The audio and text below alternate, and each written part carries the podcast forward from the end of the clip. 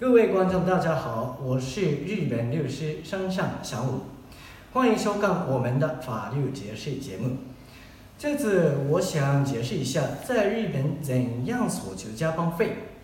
对于劳动时间呢，日本法律有两个重要限制：第一，除了休息时间之外，使用者不能让劳动者工作一周超过四十个小时；第二，除了休息时间之外，使用者不能让劳动者工作一天超过八个小时。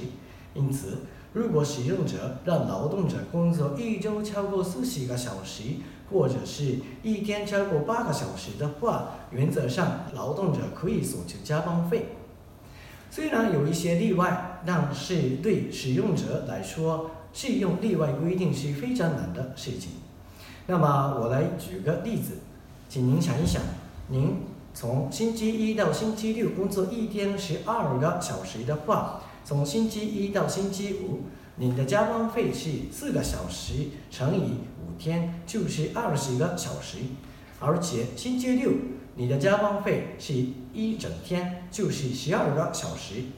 因此，作为这个星期的加班费，你可以索求一共三十二个小时的加班费。而且一般来说，加班费的标准呢，普通的工作的标准高一点。那么接下来怎样证明加班的时间？很多日本企业有记录卡，就是 time cards，所以我认为记录卡是非常有用的证据。但是如果你的公司没有记录卡的话，证据的例子就是说电子邮件或者是 WeChat 的时间、工作报告的时间、营业时间、你的日记或者是手册等等。再加上日本律师会帮助你找证据，并且索求加班费。最后，请允许我来介绍一下三个还重要的事情。第一，技能实习生。也可以索求加班费。第二，加班费的消灭时效期间就是两年或三年。